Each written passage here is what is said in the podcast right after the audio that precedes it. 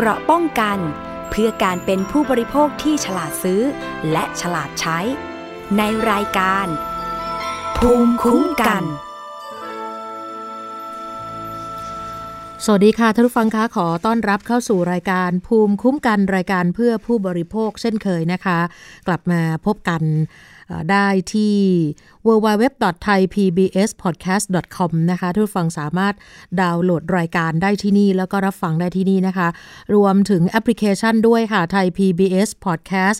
iOS Google Podcast SoundCloud Podbean แล้วก็ Spotify นะคะ รวมถึง Facebook นะคะ Thai PBS Podcast ด้วยค่ะ แล้วก็สวัสดีทักทายสำหรับท่านผู้ฟังที่ติดตามผ่านสถานีวิทยุชุมชนที่เชื่อมโยงสัญญาณทั่วประเทศไทยนะคะ วันนี้กลับมาเจอกันในกรณีที่เครือข่ายภาคประชาชนจำนวนหนึ่งนะคะ ที่เดินทางเข้าไปยื่นหนังสือถึงรัฐมนตรีว่าการกระทรวงสาธารณสุขนะคะ ที่บอกว่ารัฐบาลสั่งเลิกใช้สารเคมีภาคการเกษตร แต่ว่า กลับนำเข้าจากต่างประเทศนะคะ ก็สืบเนื่องมาจากว่าเครือข่ายภาคประชาชนจำนวนหนึ่งเนี่ยนำโดยประธานสากรผู้ปลูกมะนาวบ้านแพ้วดำเนินสะดวกจำกัดค่ะ คุณนิวัตรปากวิเศษ เดินทางไปยื่นหนังสือถึงรัฐมนตรีว่าการกระทรวงสาธารณสุขเพื่อเรียกร้องให้มีการเดินหน้ายกเลิก การนำเข้าสินค้าเกษตรจากประเทศที่มีการใช้สารพาราควอดและคอไพลิฟอส เนื่องจากว่าประเทศไทยนั้นได้มีการประกาศยกเลิกการใช้สารเคมีเหล่านี้ภายในประเทศแล้ว จากนั้นก็เดินทางไปยื่นหนังสือถึงเลขาธิการคณะกรรมการอาหารและยาหรือว่าออยต่อ รวมไปถึงไปยื่นหนังสือถึงเลขาธิการมูลนิธิเพื่อผู้บริโภคในเรื่องนี้ด้วยนะคะ โดยทางสากรผู้ปลูกมะนาวบ้านแพ้วดำเนินสะดวกจำกัดบอกว่า ตามที่ได้มีการประกาศกระทรวงอุตสาหกรรม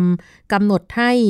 สองสารเคมีก็คือพาราควอดและคลอไพลิฟอสจัดเป็นวัตถุอันตรายชนิดที่ 4 ต้องมีการยกเลิกการใช้ในประเทศไทย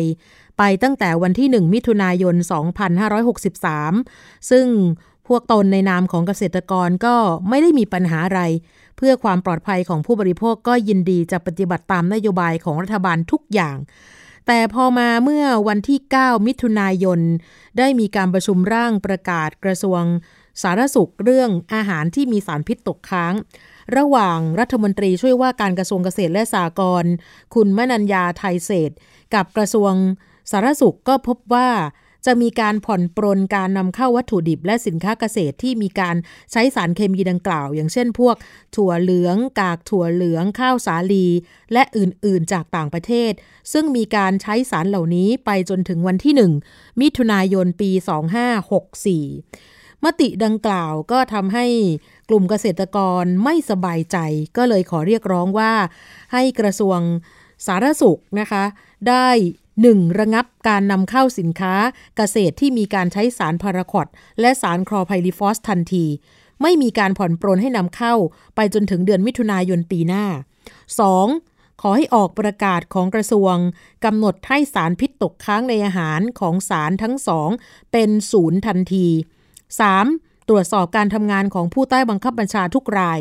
ไม่ให้ละเลยต่อการปฏิบัติหน้าที่ ไม่ว่าจะเป็นการโดยการผ่อนปรนให้กลุ่มผู้นำเข้า เป็นการชั่วคราว หรือว่าการละเลยความรับผิดชอบ ในการปล่อยให้มีสินค้าเกษตร ที่นำเข้าจากต่างประเทศ โดยไม่คำนึงถึงสุขภาพของผู้บริโภคคนไทย 4. ให้กระทรวงสาธารณสุขเสนอยกเลิก การใช้สารไกลโฟเสต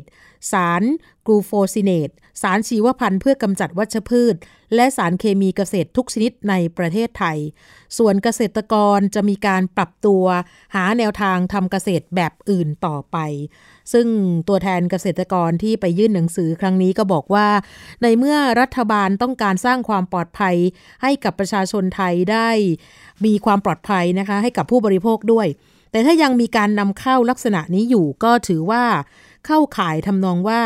ไม่ให้ใช้ แต่นำเข้ามาให้กิน แบบนี้ถือว่าไม่ตรงกับนโยบายของภาครัฐ จึงอยากให้รัฐระงับการนำเข้าสินค้าเกษตรจากประเทศ ที่มีการใช้พาราควอดและคลอไพลิฟอส โดยสิ้นเชิงเพื่อความปลอดภัยของผู้บริโภค ให้มีการดำเนินการที่เป็นมาตรฐานเดียวกัน อย่าเลือกปฏิบัติ เอื้อต่อกลุ่มใดกลุ่มหนึ่งนะคะ เพราะว่าตอนนี้เนี่ย เขาบอกว่ายังพบข้อมูลว่า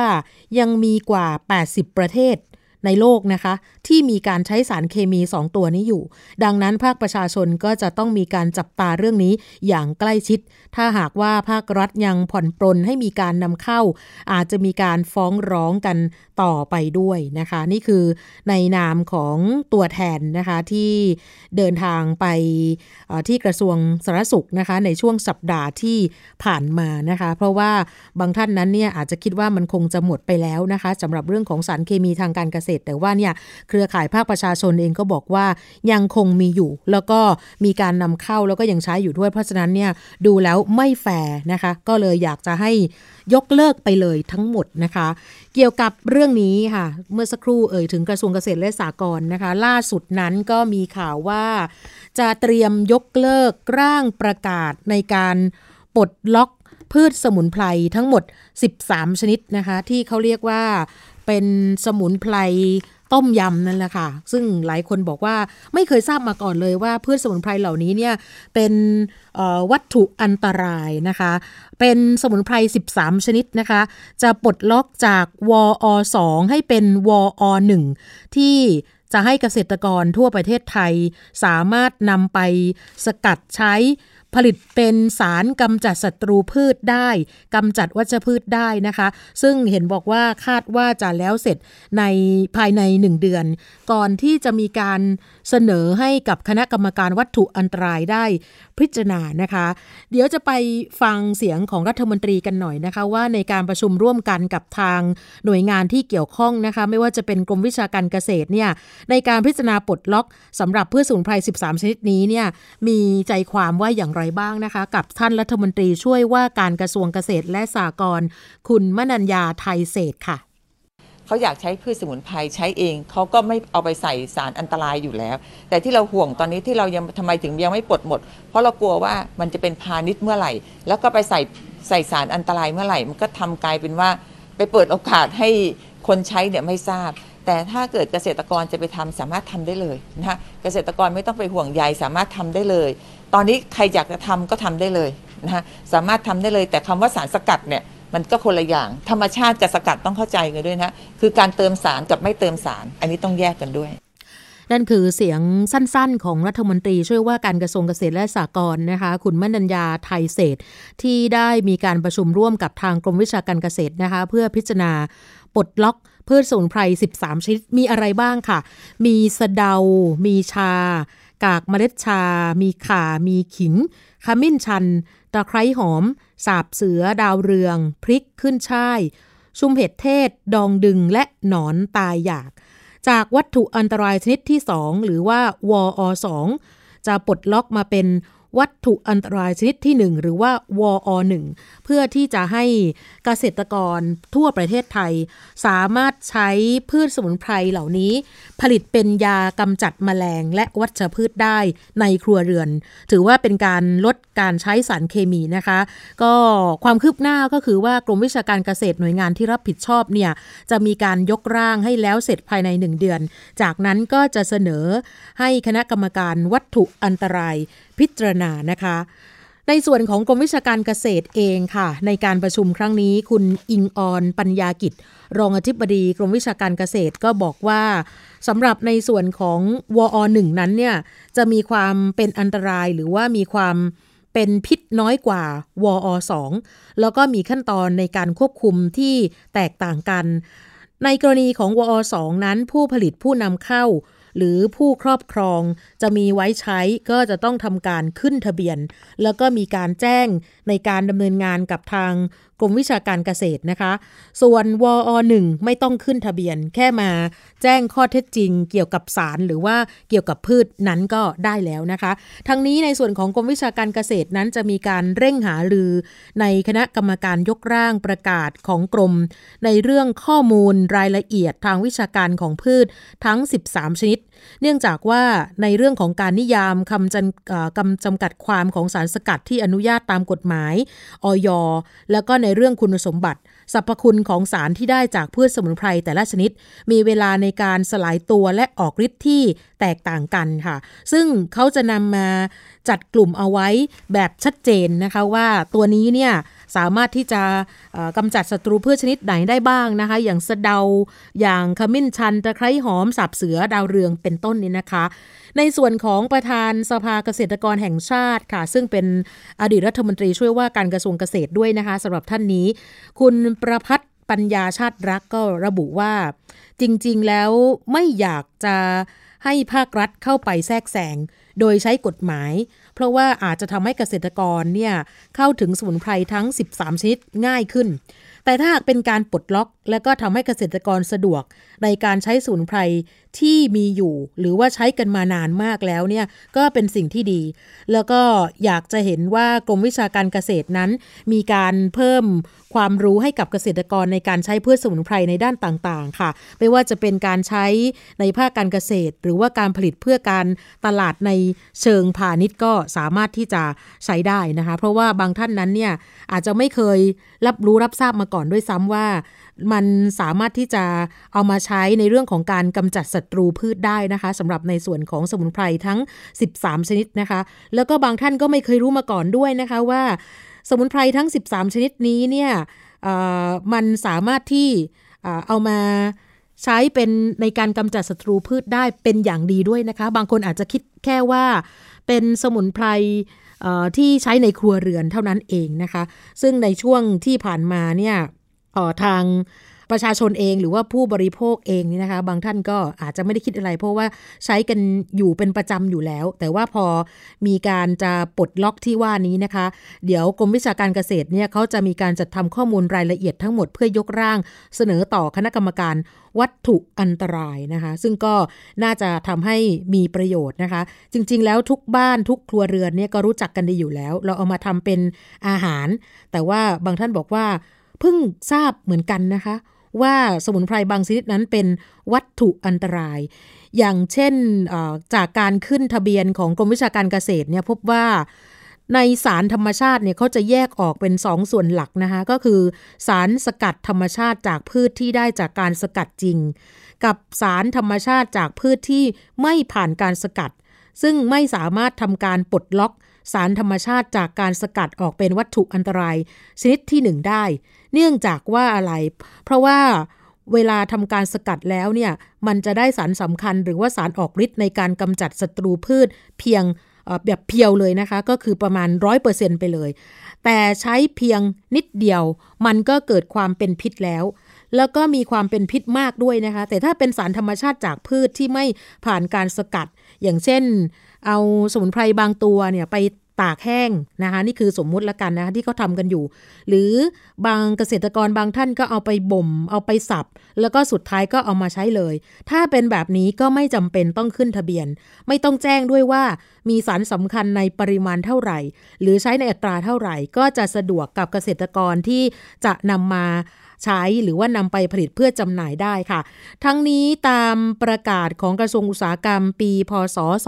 2552 นะคะ มีการแจ้งว่าให้ผลิตภัณฑ์จากชิ้นส่วนพืช ซึ่งไม่ผ่านกรรมวิธีที่ทำให้เกิดการเปลี่ยนแปลงทางเคมี เฉพาะที่นำไปใช้ป้องกันกำจัดทำลายควบคุมมแมลง วัชพืช โรคพืช ศัตรูพืช หรือควบคุมการเจริญเติบโตของพืช ก็ได้แก่ทั้ง 13 ตัวที่ว่านี้ เป็นวัตถุอันตรายชนิดที่ 1 หลังจากมีการประกาศฉบับนี้ก็ถูกภาคประชาชนร้องเรียนว่า ให้กระทรวงอุตสาหกรรมพิจารณายกเลิก ให้ถอดพืชสมุนไพรข้างต้นออกจากการเป็นวัตถุอันตรายชนิดที่ 1 แล้วก็ประกาศฉบับนี้ได้ยกเลิก ประกาศกระทรวงอุตสาหกรรม ปีพศ 2538 ที่ประกาศให้ สารสกัดจากพืชอย่างเช่น สะเดา ข่า ตะไคร้หอม เป็นวัตถุอันตรายชนิดที่ 2 ให้ประกาศเป็นวัตถุอันตรายชนิดที่ 1 แทน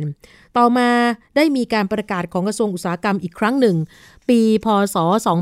2556 ให้สารสกัดจากพืชอย่างเช่น สะเดา ข่า ตะไคร้หอมเป็นต้น เพื่อประโยชน์ในการป้องกันกำจัดศัตรูพืช เป็นวัตถุอันตราย ชนิดที่ 2 อีกครั้งนะคะ นี่คือเหตุผลว่าเอ๊ะทำไมมันต้องมีเรื่องนี้ขึ้นมา อยู่ ๆ ก็มีการปลดล็อกอะไรประมาณนี้นะคะ เพราะว่าในส่วนของตัวเกษตรกรเองเนี่ยจริง ๆ ก็ก็ทำกันมานานแล้ว แล้วก็ที่สำคัญนั้นนี่นะคะ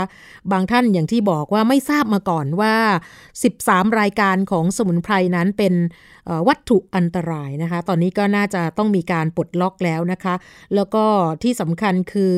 อย่างบรรดาแม่บ้านอย่างนี้ค่ะ เกษตรกรเนี่ยนะคะบอกว่าเลิกเถอะมันไม่น่าจะอันตรายอะไรมากมายนะคะสำหรับพืชสมุนไพร จริง ๆ แล้วมันใช้มาตั้งแต่โบราณกาลนะคะ เขาใช้ประกอบอาหารนานาชนิดเลยค่ะ แล้วก็บางชนิดนั้นจะมีผลในการรักษาโรคแผนโบราณด้วยค่ะ ซึ่งจริง ๆ การประกาศเพืชสมุนไพร 13 ชนิดเป็นวัตถุอันตราย เขาบอกว่าน่าจะสร้างภาพพจน์เสียหายให้กับประเทศ ในสายตาของต่างชาติ หรือว่านานาชาติมากกว่า เพราะว่าถ้าดูแล้วทั้ง 13 ชนิดนั้นเนี่ยไม่ได้อันตรายใด ๆ ต่อผู้บริโภคเลย แม้แต่น้อย แล้วก็ที่สำคัญก่อนหน้านี้เคยได้รับการร้องเรียนจากบรรดาแม่บ้านแม่ครัว แล้วก็พี่น้องเกษตรกรนะคะ บอกว่าขอให้โปรดพิจารณาเถอะนะคะ ให้กระทรวงเกษตร และสากลหรือแม้แต่คณะกรรมการวัตถุอันตรายนะคะ ให้ถอดรายชื่อสมุนไพรทั้ง 13 ชนิดออกจากรายชื่อวัตถุอันตราย โดยด่วนที่สุดนะคะ อันนี้ก็ถือว่าเป็นรูปธรรมนะคะ เดี๋ยวรอกรมวิชาการเกษตร ยกร่างนะคะ แล้วก็น่าจะเสนอต่อคณะกรรมการวัตถุอันตรายได้เร็วๆนี้นะคะหนึ่งในพืชสมุนไพร 13 ชนิดนะคะ ที่ถูกขึ้นทะเบียนว่าเป็นวัตถุอันตรายชนิดที่ 2 แล้วกำลังจะถูกปลดล็อกให้เป็นชนิดที่ 1 เนี่ย เนื่องจากว่าช่วงหลังนี่เราจะเห็นว่าถูกนำมาใช้ประโยชน์ในการป้องกันและกำจัดศัตรูพืชกันเยอะมาก นั่นคือตะไคร้หอม ตะไคร้นี่เป็นสมุนไพรพื้นบ้านของไทยที่มีสรรพคุณหลากหลายนะคะ ตั้งแต่การใช้เป็นส่วนประกอบของเมนูประจำชาติเลยค่ะ อย่างต้มยำนี่ขาดตะไคร้ไม่ได้นะคะ ไปจนถึงนำมาผลิตเป็นน้ำหอมระเหย จากตะไคร้หอม เอาไว้สำหรับป้องกัน กำจัดศัตรูพืชที่ให้ประโยชน์แก่วงการเกษตรกรรมไทยมาอย่างยาวนานนะคะ ล่าสุดเนี่ยที่มีการแจกกันอยู่นะคะ อย่างเช่นในกรุงเทพมหานครเนี่ยนะคะ โดยสำนักอนามัยเนี่ยก็มีการแจกน้ำมันจากตะไคร้หอมที่สามารถเอามาไล่ยุงได้นะคะ นี่ก็ทำกันมานาน ข้อถกเถียงเรื่องตะไคร้ถูกพูดถึงในวงการสมุนไพรอยู่ตลอดนะคะ ในช่วง 10 ปีที่ผ่านมา เนื่องจากเมื่อสักครู่ที่เอ่ยไปว่า ในปี 52 กระทรวงอุตสาหกรรมประกาศให้ตะไคร้หอม กับเพื่อสมุนไพรอื่น ๆ อีกนะคะ12 ชนิดนี่นะคะ ให้เป็นวัตถุอันตรายชนิดที่ 2 แต่พอล่าสุดนะคะที่ ท่านรัฐมนตรีมนัญญาไทยเศษได้พูดไปเมื่อสักครู่นะคะว่าในการประชุมการกำหนดเพื่อสูนไพร 13 ชนิดนั้น ให้เป็นวัตถุอันตรายชนิดที่ 1 ก็เลยบอกว่าเดี๋ยวต้องรีบทำเรื่องนี้อย่างโดยด่วนที่สุดนะคะ แล้วข้อมูลของกระทรวงเกษตรและสหกรณ์ก็ทำให้เกษตรกรบางส่วนพึงพอใจต่อการพิจารณาที่เกิดขึ้นนะคะทีนี้ใครที่ยังงงๆสงสัยอยู่ว่าเอ๊แล้วสมุนไพรทั้ง 12 ชนิดที่ว่านี้เนี่ยทำไม มันถึงเป็นวัตถุอันตรายได้นะคะ ลองเข้าไปอ่านดูนะคะว่าเพราะอะไรนะคะว่าทำไมถึงเป็นวัตถุอันตราย เพราะว่าในกฎหมายพระราชบัญญัติวัตถุอันตราย ฉบับปีพศ 2535 เนี่ยเขาระบุว่าอย่างนี้ค่ะ วัตถุอันตรายมีลักษณะดังต่อไปนี้ 1. ก็คือวัตถุที่ระเบิดได้ วัตถุไวไฟ วัตถุออกซิไดซ์และวัตถุเปอร์ออกไซด์ วัตถุมีพิษ วัตถุที่ทำให้เกิดโรค วัตถุกัมมันตรังสี วัตถุที่ก่อให้เกิดการเปลี่ยนแปลงทางพันธุกรรม วัตถุกัดกร่อน วัตถุที่ก่อให้เกิดการระคายเคือง และวัตถุอย่างอื่น ไม่ว่าจะเป็นเคมีพันหรือว่าสิ่งอื่นใดที่อาจทำให้เกิดอันตรายแก่บุคคล สัตว์ พืชทรัพย์ หรือสิ่งแวดล้อม ที่มีการผลิตขึ้นมา หมายความว่าไป ทำเพาะไปปรุงไปผสมไป แปรรูป แปลสภาพปรุงแต่งแบ่งบรรจุ หรือรวมบรรจุก็ตาม โดยมีการจำแนกการควบคุมไล่ระดับจากความอันตรายน้อย ไปถึงอันตรายมาก อย่างวอหนึ่งนะคะวัตถุอันตรายชนิดที่หนึ่งก็คือ วัตถุอันตรายที่การผลิตการนำเข้าการส่งออก หรือมีไว้ในการครอบครองต้องปฏิบัติตามหลักเกณฑ์และวิธีการที่กำหนดแต่ถ้าเป็นวอสอง วัตถุอันตรายชนิดที่2เนี่ยนะคะ ได้แก่วัตถุอันตรายที่มีการผลิตนำเข้าส่งออก หรือการมีไว้ในครอบครอง ต้องแจ้งให้พนักงงานเจ้าหน้าที่ทราบก่อน และต้องปฏิบัติตามหลักเกณฑ์ และวิธีการที่กำหนดด้วยค่ะ ยังจะมีวัตถุอันตรายชนิดที่ 3 ด้วยนะ ได้แก่วัตถุอันตรายที่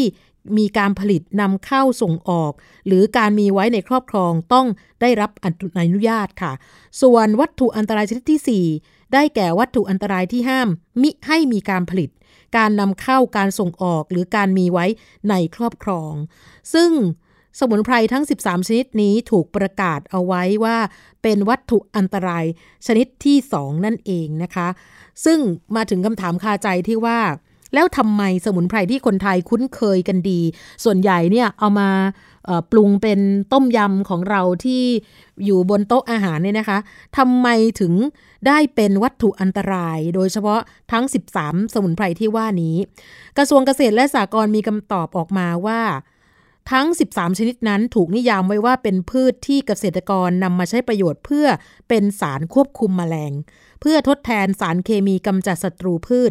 สรุปง่ายๆ พืชทั้ง 13 ชนิดนี้ถูกใช้ประโยชน์ในการป้องกันกำจัดแมลงศัตรูพืชด้วย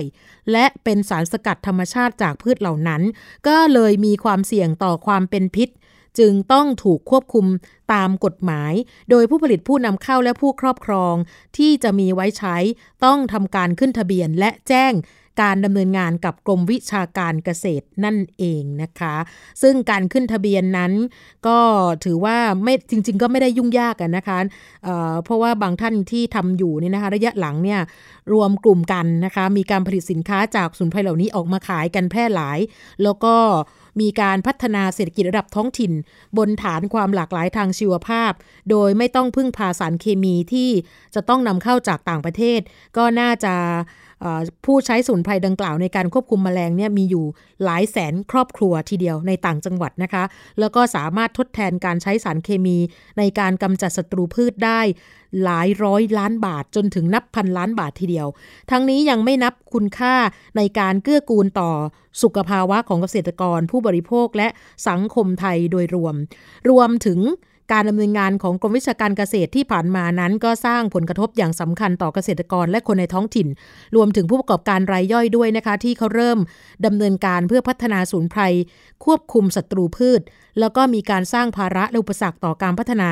กับใช้ประโยชน์จากศูนย์ไพรทั้งในด้านการเกษตร การสารสุขและอื่นๆ แล้วก็มีการสร้างเงื่อนไขให้กับเจ้าหน้าที่ ส่วนน้อยที่ไม่สุจริตต้องย้ำแบบนี้ มาเรียกร้องเอาผลประโยชน์จากเกษตรกรและผู้ประกอบการ จนเกิดผลกระทบเป็นลูกโซ่ ก็ทำให้เกษตรกรส่วนใหญ่ที่ไม่สามารถหาสูนไพรมาใช้เองได้ ก็ต้องหันกลับไปซื้อสารเคมีที่ต้องนำเข้าจากต่างประเทศแทนนะคะเพราะนั้นนี่คือเป็นเหตุผลว่าทำไมเขาถึงควบคุมนะคะเพราะฉะนั้นล่าสุดนั้นที่ มีการให้กรมวิชาการเกษตรจัดทำข้อมูลเพื่อยกร่างเสนอต่อคณะกรรมการวัตถุอันตราย เพื่อจะปลดล็อกบัญชีพืชสมุนไพรออกจากการเป็นวัตถุอันตรายชนิดที่ 2 มาเป็นชนิดที่ 1 ก็ถือว่าได้ผลนะคะ แล้วก็ที่สำคัญคือไม่มีผลกระทบต่อสุขภาพและสิ่งแวดล้อม หรือมีแต่น้อยมาก และก็ไม่ก่อให้เกิดผลตกค้างที่เป็นอันตรายต่อเกษตรกร และผู้บริโภคด้วยนะคะ ที่สำคัญคือ หาได้ง่ายจากในชุมชน แต่การปลดล็อกครั้งนี้ก็มีเงื่อนไขเพิ่มเติมอยู่นิดนึงก็คือ มีมติปลดผงหรือสารธรรมชาติของสมุนไพรทั้ง 13 ตัวนี้ ออกจากบัญชีวัตถุอันตรายไม่ต้องขึ้นทะเบียน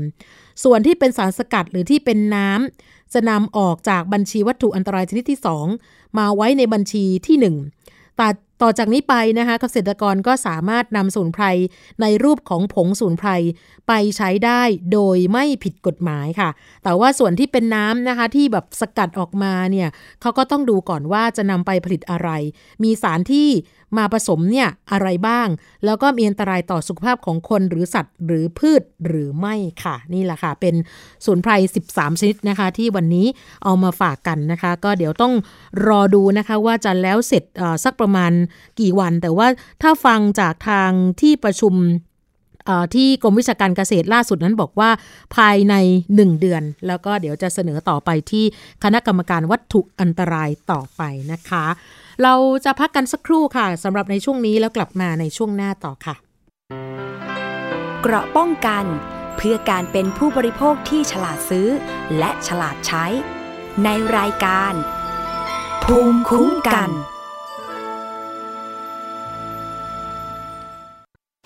อยู่ที่ไหนก็ติดตามเราได้ทุกที่ ผ่านช่องทางออนไลน์ จากไทย PBS Digital Radio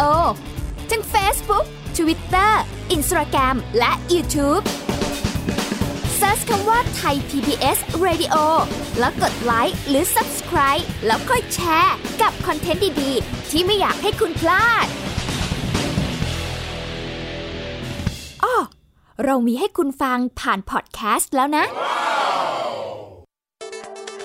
อัปเดตสถานการณ์รอบโลก ประเทศจีนนี่เราทราบกันดีนะคะว่าเป็นประเทศที่จะมีปัญหาเรื่องความสมดุลของประชากร คนที่ได้รับความสนใจจากวิกฤตในครั้งเนี้ยก็คือนายกรัฐมนตรีนิวซีแลนด์ เรื่องราวสีสันจากต่างแดน ก็มีช่อง YouTube เป็นของตัวเองใช้ชื่อว่าครัวคุณยาย โรงพยาบาลเพื่อดูแล ช้างเหล่านี้ที่เมืองมัทุราค่ะที่รัฐอุตตรประเทศ จะมีภารกิจก็คือส่งนักบินอวกาศผู้หญิงล้วนอืมๆออกค่ะไปทำภารกิจหน้าต่างโลก โดยทีมข่าวต่างประเทศไทย PBS ทุกวันจันทร์ถึงศุกร์ 12 นาฬิกา ทางไทย PBS ดิจิทัล Radio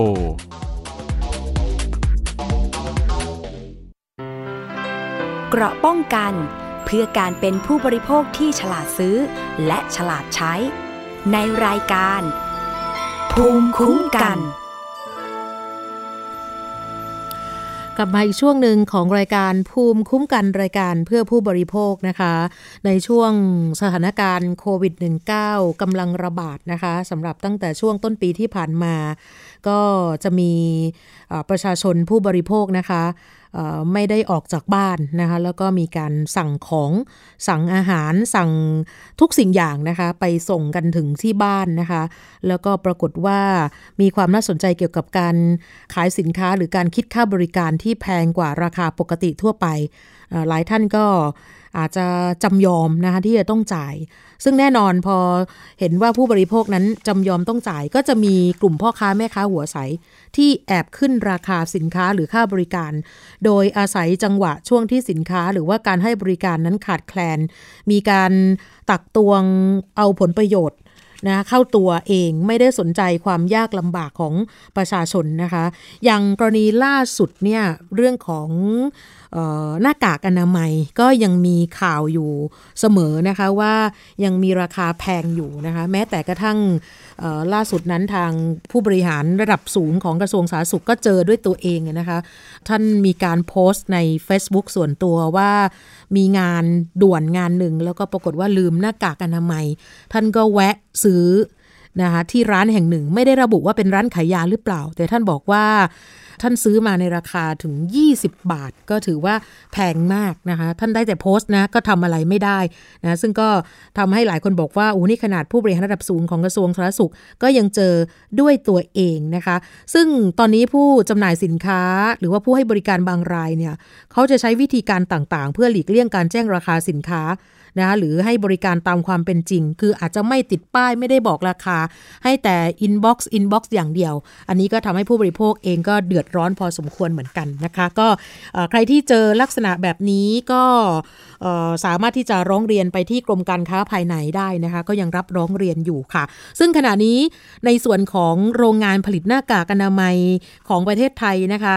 ยังสามารถผลิตหน้ากากอนามัยได้ถึงวันละ 4 ล้าน2แสนชิ้น แต่รัฐรับซื้อเพียง 3 ล้านชิ้น ก็เลยทำให้มีส่วนเกินอยู่ประมาณ1ล้าน2แสนชิ้น จึงต้องแก้ปัญหาด้วยการรับซื้อส่วนที่เกิน แล้วก็จำหน่ายให้กับการบินไทยบ้าง สายการบินต่างๆ บ้างนะคะ ขณะเดียวกันเขาก็จะมีการปรับวิธีการจัดซื้อหน้ากากอนามัยใหม่ ให้โรงงานมีการแข่งกันเสนอราคาทำให้รัฐนั้นซื้อหน้ากากอนามัยต่อชิ้นถูกลงเรื่อยๆ ค่ะ ล่าสุดนะคะในช่วงเดือนกรกฎาคมนี้มีการซื้อได้ชิ้นละประมาณ 3 บาท 65 สตางค์จากเดิมนั้นอยู่ที่ชิ้นละ 4 บาท 28 สตางค์นะคะ ทางอธิบดีกรมการค้าภายในค่ะคุณวิชัย โภชนกิจบอกว่าขณะนี้การผลิตหน้ากากอนามัยของประเทศไทยมีปริมาณเพิ่มขึ้น มาอยู่ที่วันละประมาณ4ล้าน2แสนชิ้นอย่างที่บอกนะคะ จากโรงงานผลิตทั้งหมด 16 รายด้วยกัน โดยรัฐรับซื้อวันละ 3 ล้านชิ้น แล้วก็จัดสรรไปให้กระทรวงสาธารณสุข1ล้าน8แสนชิ้น และกระทรวงมหาดไทย1ล้าน2แสนชิ้น ขณะนี้กระทรวงสาธารณสุขนั้นมีสต็อกหน้ากากอนามัยที่เก็บไว้ใช้เกิน 1 เดือนแล้ว ส่วนจังหวัดต่างๆ ที่ได้รับการจัดสรรจากกระทรวงมหาดไทยก็มีสต็อกอยู่เป็นจำนวนมากค่ะสำหรับหน้ากากอนามัยส่วนเกินที่ผลิตเพิ่มขึ้นวันละ1ล้าน2แสนชิ้นนั้น รัฐจะรับซื้อหน้ากากอนามัยส่วนนี้ไว้ทั้งหมด เพื่อนำมาขายต่อให้กับหน่วยงานอื่นในราคาต้นทุน อย่างเช่น สายการบินต่างๆ รวมถึงสายการบินไทยด้วย และก็สำนักงานตำรวจตรวจคนเข้าเมือง บริษัทท่าากาศยานไทยจำกัดนะคะหลังจากมาตรการผ่อนคลาย เปิดให้เริ่มบินภายในประเทศ แล้วก็เปิดให้ชาวต่างชาติบางกลุ่มเข้ามา นอกจากนี้ยังเสนอให้มีคณะกรรมการเฉพาะกิจ เกี่ยวกับการบริหารจัดการพัสดุสำหรับป้องกันควบคุมหรือรักษาโรคติดเชื้อ ไวรัสโคโรนา 2019 หรือว่าโควิด -19 ได้พิจารณาปรับเปลี่ยนวิธีการจัดซื้อหน้ากากอนามัยใหม่ จากที่รัฐรับซื้อจากโรงงานอยู่วันละ 3 ล้านชิ้น ในราคาชิ้นละ 4 บาท 28 สตางค์ มาเป็นวิธีการประมูล ถ้าหากว่าโรงงานใดเสนอราคาต่ำสุด รัฐก็จะรับซื้อทำให้การซื้อเดือนมิถุนายนที่ผ่านมาซื้อได้ในราคาชิ้นละ 4 บาทท้วนถึง 4 บาท 15 สตางค์ส่วนเดือนกรกฎาคมเหลือเพียงชิ้นละ 3 บาท 65 สตางค์และคาดว่าในเดือนสิงหาคมนี้ก็จะต่ำลงมาอีกนะคะสำหรับปัจจัยที่ทำให้ต้นทุนการผลิตหน้ากากอนามัยถูกลง เนื่องจากว่าวัตถุดิบสำคัญโดยเฉพาะเมโบรนนะคะที่เป็น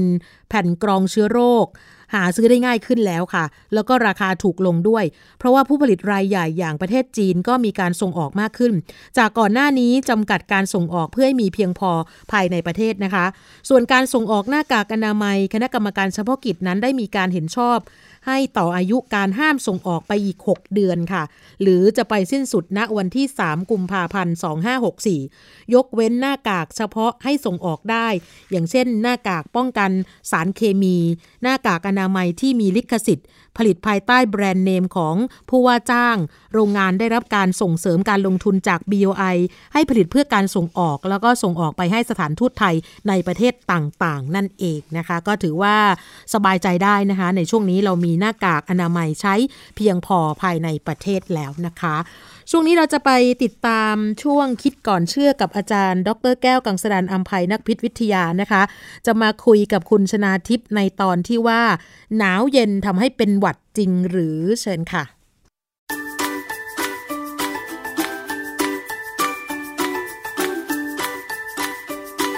ช่วงคิดก่อนเชื่อ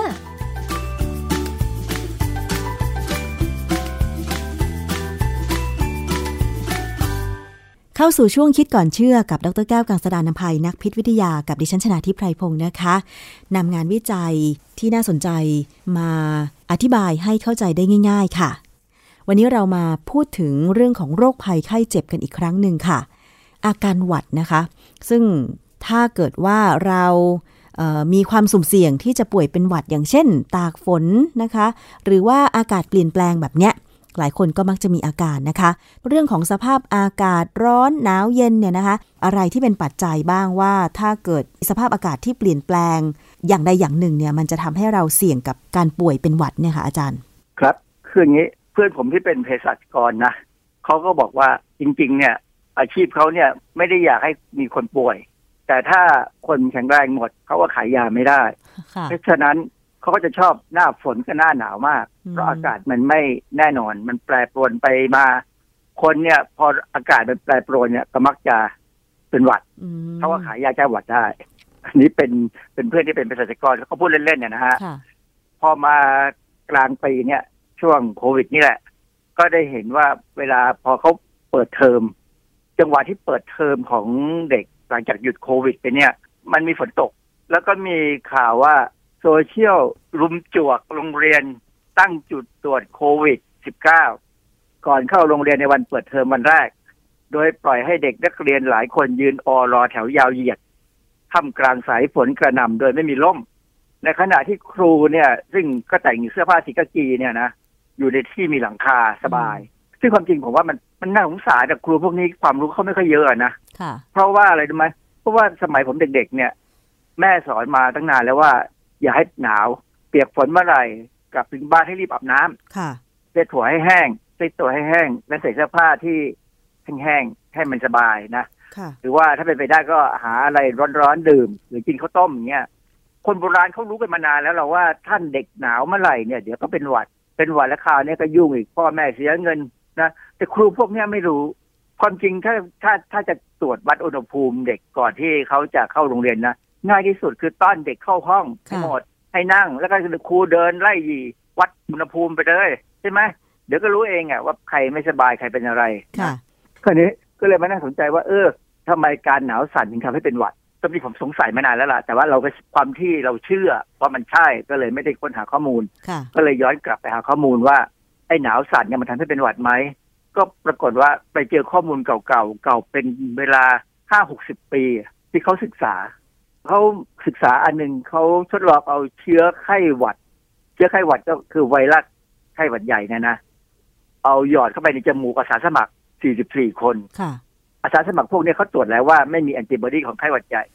ทำไมเขาถึงสามารถทำอย่างนี้ได้ก็เพราะว่าสมัยโบราณเนี่ยห้าหกสิบปีก่อนเนี่ย เรายังไม่มียังไม่มีข้อกำหนดจริยธรรมในการทดลองในมนุษย์ จะทำยังไงก็ได้ค่ะสมัยก่อนนะ ถ้าเป็นสมัยเนี้ยทำยากแล้วล่ะไม่ได้หรอกนะฮะ พอเอาเชื้อไข้หวัดใหญ่เนี่ยใส่ไปในจมูกของอาสาสมัครแล้วเนี่ยเขาก็ให้อาสาสมัครเนี่ย ไปรับความหนาวเย็น คือให้อยู่ในห้องอุณหภูมิ 4 องศาแถมมีอ่างน้ำอุณหภูมิ 32 องศาเซลเซียสด้วย 32 องศาเซลเซียสนี่มันเป็นน้ำร้อนอุณเหรหอภูมิยังไม่ร้อนนี่ค่ะน้ำร้อนาจาย์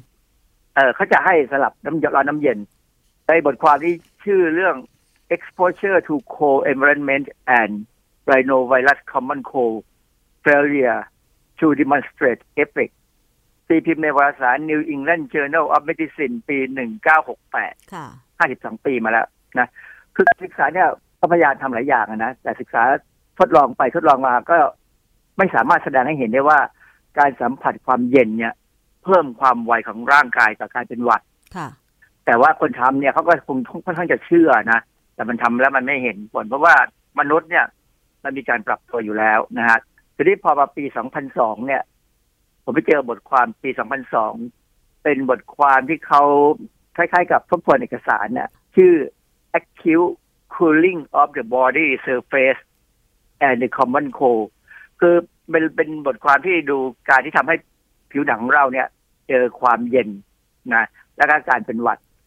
ตีพิมพ์ในวารสารชื่อ Rhinology Rhino เนี่ย เคยเคยรู้ไหมว่าคำว่า Rhino R H I N O เนี่ยแปลว่าอะไร อะไรคะอาจารย์ Rhino เนี่ยแปลว่าแรดอ๋อเหรอคะแต่ว่าเชื้อหวัดใหญ่เนี่ยหรือไอ้เชื้อไข้หวัดเนี่ย มันชื่อ rhinovirus เพราะฉะนั้นวารสารที่ rhinology เนี่ย เป็นวารสารเกี่ยวกับไข้หวัดนะฮะไม่ใช่วารสารเกี่ยวกับแรดชื่อมันแปลกดี ผมก็เลยอธิบายให้ฟังนิดหนึ่งนะค่ะเออเป็นบทความที่เขาอารามพบทเหมือนกันนะอารามพบทของเขาเนี่ยเขาพูดในเชิงว่า เนี่ยเขาก็เชื่อว่าการติดเชื้อทางเดินหายใจเนี่ยนะค่ะ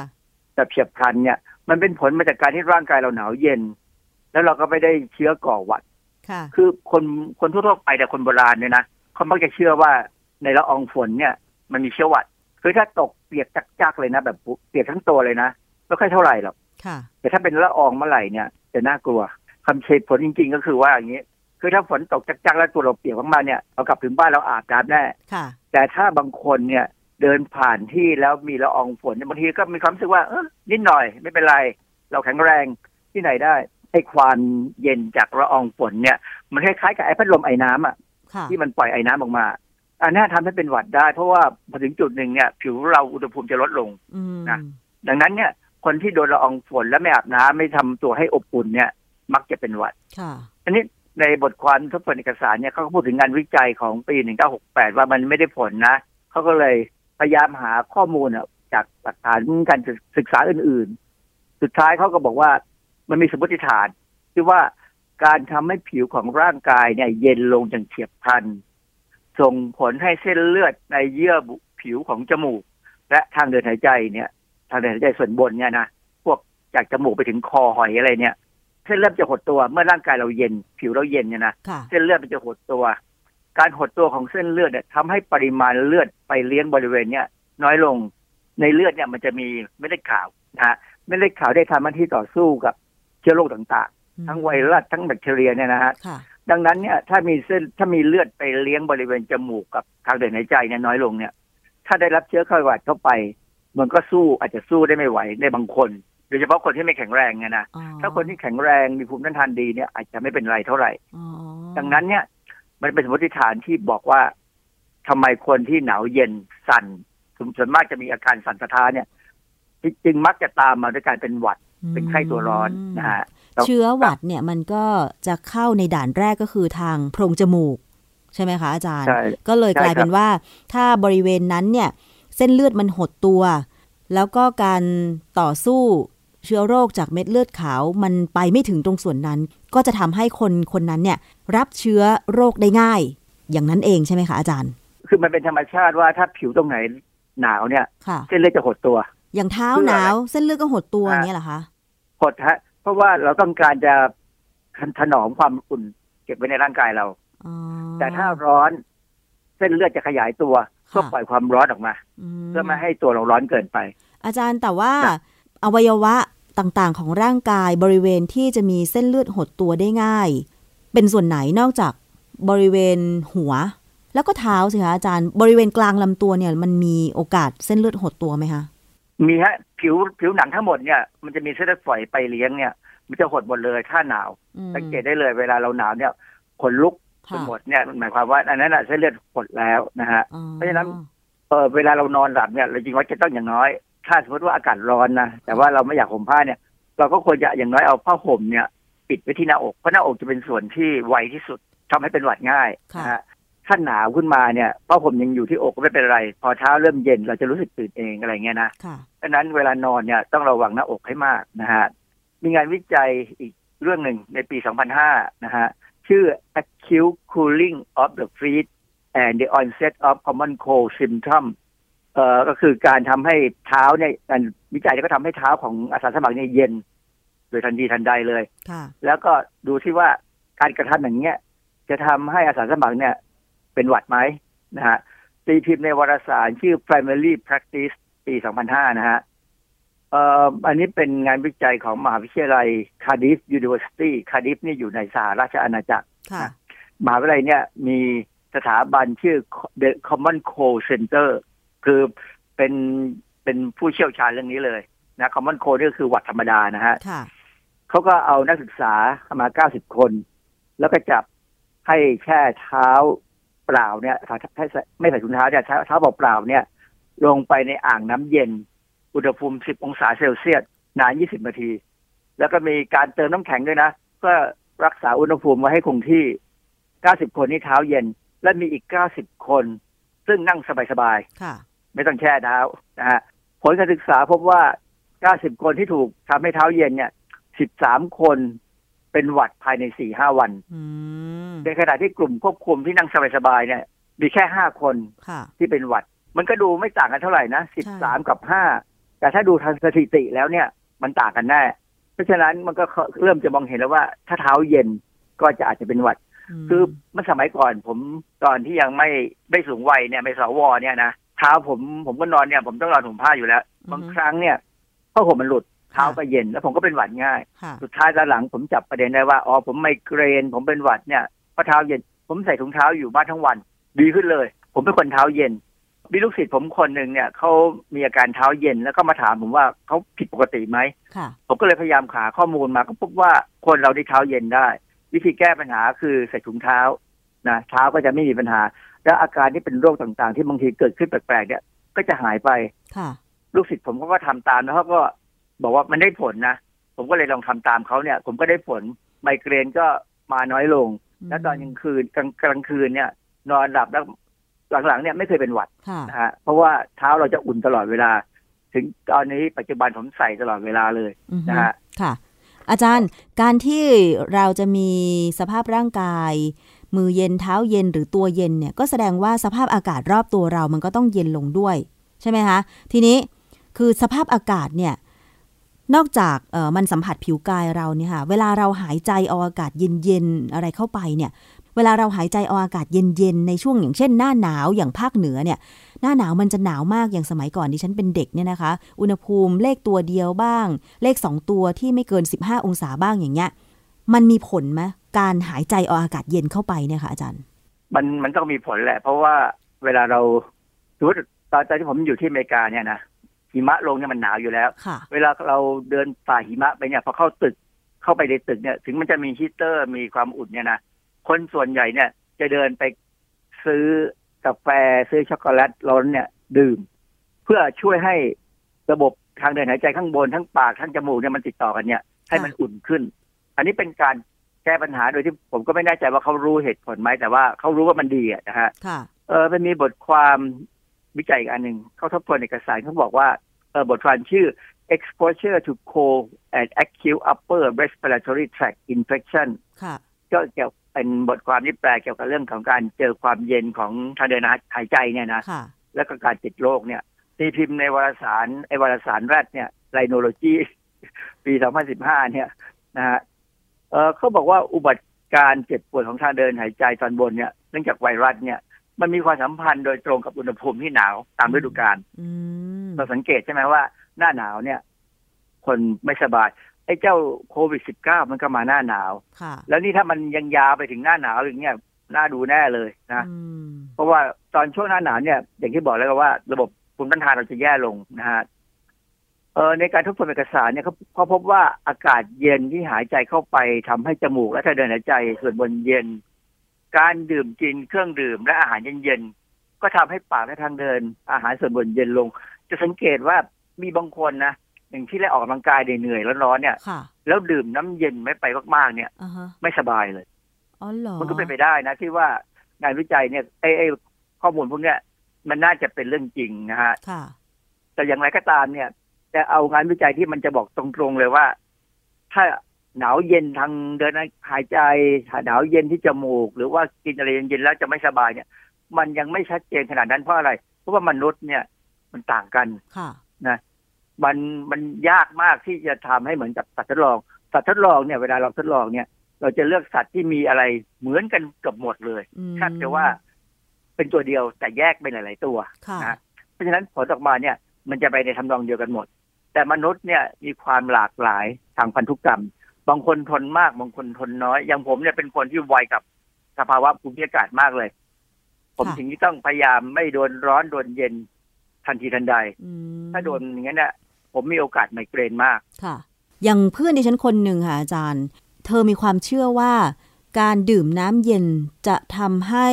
จะทำให้เลือดเย็นหรืออะไรสักอย่างเนี่ยอาจารย์ เออดื่มน้ำเย็นแล้วมันเลือดมันไม่เย็นหรอกค่ะอย่างนี้ เวลาน้ำมันผ่านไปถึงคอเนี่ยพอมันจะลงไปทางเดินอาหารเนี่ย เรามีระบบมันมีกล้ามเนื้ออยู่ชุดหนึ่งที่สามารถจะปรับอุณหภูมิของน้ำจากเย็นสัก20องศาเนี่ย ให้กลายไปขึ้นไปถึงประมาณ37องศาได้ให้เท่าอุณหภูมิร่างกายเลย ตรงขนาดนั้นเนี่ยเราถึงรู้สึกเย็น อืมเพราะว่าเราเราต้องเสียความร้อน จากร่างกายเนี่ย ตรงบริเวณนั้นน่ะ ไปทำให้น้ำเนี่ยอุ่นขึ้นอือฮึเราก็เลยรู้สึกเย็นอ๋อนะค่ะฮะไม่เกี่ยวกับว่าเพราะฉะนั้นเนี่ยดื่มน้ำเย็นแล้วจะเจ็บคอหรือไม่สบายอย่างนี้หรือเปล่าเจ็บคะอาจารย์มีสิทธิ์เจ็บเลยเพราะว่าเราเสียความร้อนแล้วมันเกิดการหดตัวของกล้ามเนื้อของอะไรก็ตามเนี่ย ดังนั้นเนี่ยบางคนก็ถึงดื่มน้ำเย็นไม่ได้ค่ะแต่บางคนก็ดื่มได้ แต่จริง ๆ แล้วเนี่ยเวลาเราร้อนมากๆเนี่ยเราดื่มน้ำเย็นมันก็ชื่นใจใช่แต่ดื่มช้าค่ะๆอย่าทันทีทันใด เพราะว่าถ้าทันทีทันใดเนี่ย กล้ามเนื้อจะหดตัวแล้วจะมีปัญหาเลยอ๋อก็ขึ้นอยู่กับสภาพของแต่ละคนเหมือนที่อาจารย์บอกใช่ไหมคะว่า บางคนดื่มน้ำเย็นได้ไม่เป็นไร แต่บางคนดื่มน้ำเย็นไม่ได้ก็ต้องดื่มน้ำธรรมดาอุณหภูมิห้องหรือว่าน้ำอุ่นไปเลย อย่างนี้ใช่ไหมคะ ถึงจะมีความรู้สึกว่าสบายดี จริง ๆ เนี่ยนะ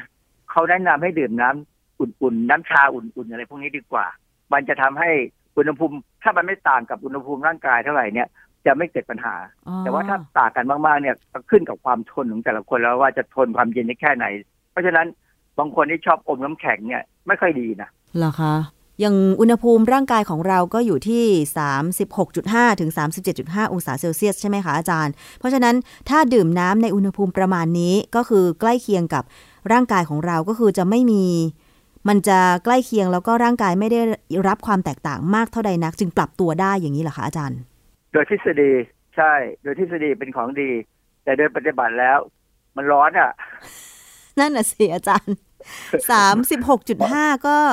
ปกติเนี่ย ถ้าน้ำอุณหภูมิห้อง เช่น ห้องนี้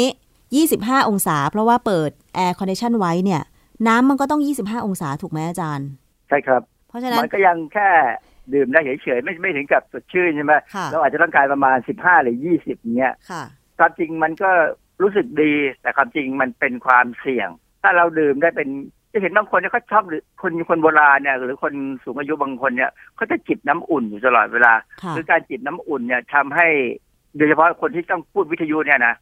เส้นเสียงอะไรเนี่ย มันจะปกติมันจะดีอ่าฮะแต่ถ้าใครพูดวิทยุหรือจัดรายการหรือว่าต้องใช้เสียงเนี่ยนะแล้วไปดื่มน้ำเย็นเนี่ยเส้นเสียงมันจะมีปัญหาทันที เพราะฉะนั้นนักร้องนี่ที่เขาโบราณเนี่ยนะ เขาจะไม่ดื่มของเย็นเลยค่ะ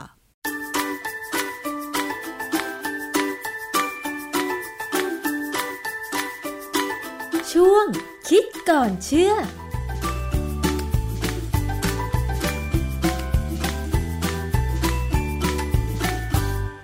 คิดก่อนเชื่อกับอาจารย์ ดรแก้วกังสดานอัมภัยนักพิษวิทยานะคะ วันนี้หนาวเย็นทำให้เป็นหวัดจริงหรือนะคะ ช่วงนี้ฝนตกด้วยนะคะ เราก็ต้องดูแลสุขภาพของตัวเองกันนะคะ เพราะว่ายังจะมีฝนตกไปอีกหลายเดือนเลยนะคะ จนกว่าจะเข้าช่วงฤดูหนาวนั่นเองนะคะ ใครที่อยู่กับบ้านเอ่ออาจจะไม่ต้องระมัดระวังในส่วนของโควิด -19 มากมาย แต่ว่าระวังใจของตัวเองกับการช้อปปิ้งออนไลน์ เมื่อสักครู่ นะก็มีการพูดถึงแล้วว่าสำหรับคนที่ชอบซื้อของเนี่ยนะคะ บางทีก็อาจจะเป็นภาวะจำยอมต้องจ่ายเงินค่อนข้างแพงกว่าราคาปกติ เพราะว่าผู้ค้าเนี่ยบางทีไม่ได้บอกราคา แล้วก็ให้อินบ็อกซ์อย่างเดียว จริง ๆ เรื่องนี้มีการร้องเรียนกันไปนะผ่านสายด่วน 1569 ของกรมการค้าภายใน เป็นประจำทุกวันอย่างต่อเนื่องนะคะ ทั้งทาง Facebook IG Line เว็บไซต์ค่ะ ที่ไม่มีการปิดป้ายแสดงราคาขายสินค้าและบริการให้ชัดเจน แต่ว่าผู้ขายเนี่ยมักจะใช้วิธีการให้ผู้บริโภคที่ต้องการซื้อสินค้าหรือว่าบริการเนี่ยสอบถามทาง inbox อย่างเดียว แล้วก็จะส่งราคาซื้อขายกันทาง inbox หรือว่าข้อความแทน ทางกรมการค้าภายในได้มีการเปรียบเทียบปรับกันเกือบทุกวันค่ะ มีการปรับกันทุกวันนะคะ จริง ๆ ก็เกิดลักษณะแบบนี้มาเป็นปี ๆ แล้วนะคะ ซึ่งอธิบดีกรมการค้าภายในบอกว่ากรมก็จะดำเนินการจริงจังในเรื่องนี้ เพราะว่าการไม่ปิดป้ายแสดงราคาเนี่ยมีความผิดตามพรบว่าด้วยราคาสินค้าและบริการ แล้วก็ถือว่าเป็นการปกป้องผู้บริโภคไม่ให้ถูกผู้ค้าเอารัดเอาเปรียบด้วยนะคะท่านอธิบดีบอกว่าเนี่ย ผมเซ็นปรับกันเกือบทุกวันเลยสำหรับการร้องเรียนก็มีมาเกือบทุกวันเหมือนกันนะคะ ขณะนี้มีการสั่งให้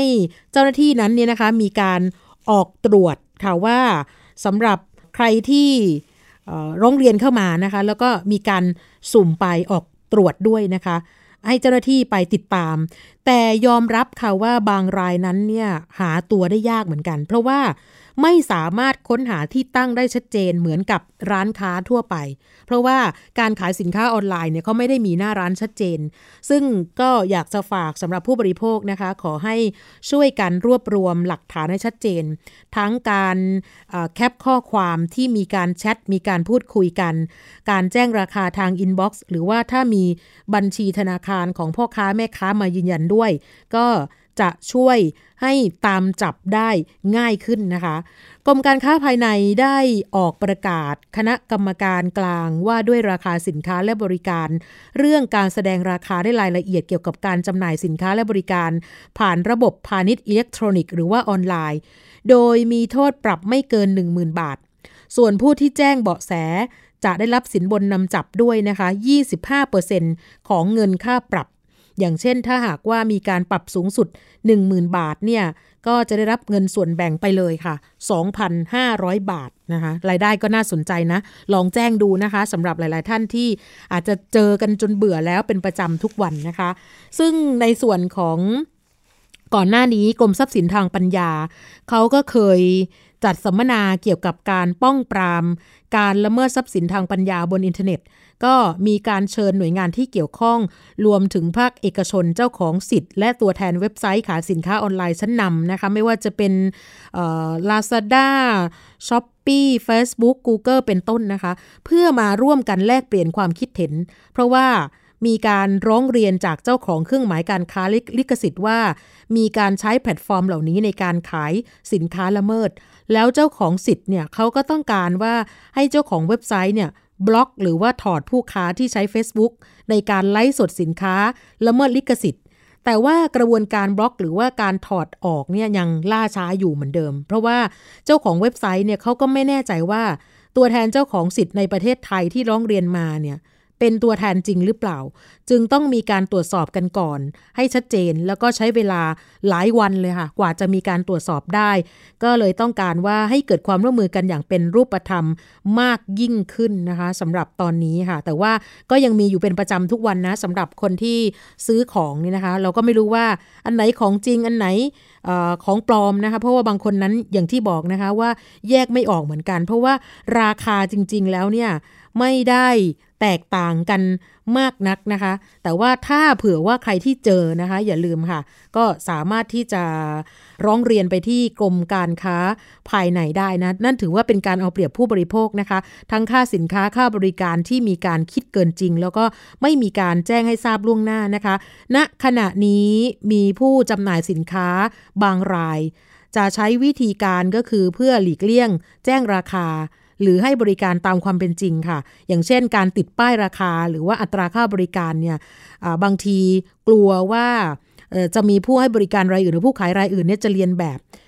บางรายก็จะใช้วิธีบวกค่าธรรมเนียม หรือบวกค่าจัดส่งเข้าไปนะคะ หรือบางรายใช้วิธีก็เรียกว่าเทคนิคก็คือเรียกเก็บค่าใช้จ่ายอื่นๆนะคะ หรือบางรายจงใจติดป้ายราคาสินค้า หรือตราค่าบริการที่ตัวเล็กๆนิดนึง แต่ไปเน้นตัวอักษรอื่นที่สร้างความสับสน หรือว่าเรียกความสนใจเหล่านี้เป็นต้น การกระทำลักษณะแบบนี้ถือว่ามีความผิดตามพรบว่าด้วยราคาสินค้าและบริการปีพศ 2542 นะคะ ที่กำหนดไว้ชัดเจนว่า ให้ผู้ขายหรือผู้ให้บริการ จะต้องแสดงราคาสินค้าขนาดปริมาณ น้ำหนักของสินค้าชัดเจน ซึ่งการที่ไม่แจ้งราคา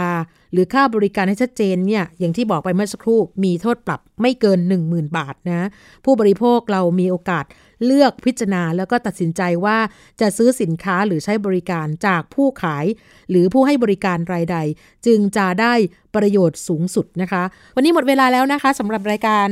อของเรานะคะภูมิคุ้มกันค่ะ สวัสดีค่ะ ติดตามรายการได้ที่ www.thaipbspodcast.com แอปพลิเคชัน Thai PBS Podcast หรือฟังผ่านแอปพลิเคชัน Podcast ของ iOS Google Podcast Android Podbean SoundCloud และ Spotify ติดตามความเคลื่อนไหวของรายการและแสดงความคิดเห็น โดยกดถูกใจที่ facebook.com/thaipbspodcast